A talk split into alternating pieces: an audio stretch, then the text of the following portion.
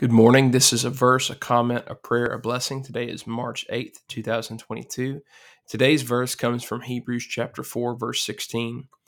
Let us then approach God's throne of grace with confidence, so that we may receive mercy and find grace to help us in our time of need. Now, our comment Unlike when the Lord commanded Moses to put limits around those who would attempt to approach the Lord, you can find this in Exodus 19 23 25. Hebrews reminds us of the grace of God that we possess in Christ, which commands us to approach God with a bold confidence that is rooted in His mercy. We can and should come boldly to the Lord today because His mercy is great and His grace is plentiful. Now, a prayer.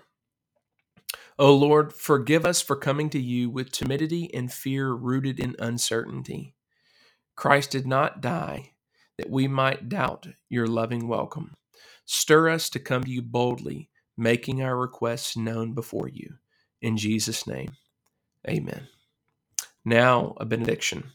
The Lord bless you and keep you. The Lord make his face shine on you and be gracious to you. The Lord turn his face toward you and give you peace.